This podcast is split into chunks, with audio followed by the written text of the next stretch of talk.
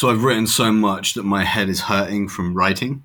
So I'm going to take a little break for today and just play some games. Fiction day will probably be a bit of a lazy one, but then tomorrow we'll get back to work doing the main stuff. Because the fiction's one one aspect, and I wanted to use it as a propaganda piece. You understand? So it's still work. It's still it's still very serious.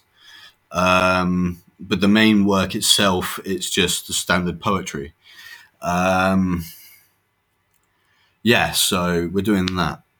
And we're going to get an artist when we get paid for this book. Uh, we're, get, we're going to be feeding Ukraine too, or helping to feed Ukraine rather. I'm not that fucking pig-headed. I don't believe I can feed everyone. But um, yeah, we're going to do this. I was looking for Superman, and I, I still think I can find them. But if I do inspire them, that's great. But in the meantime, I need to try to become my own kind of hero. So I will be doing that.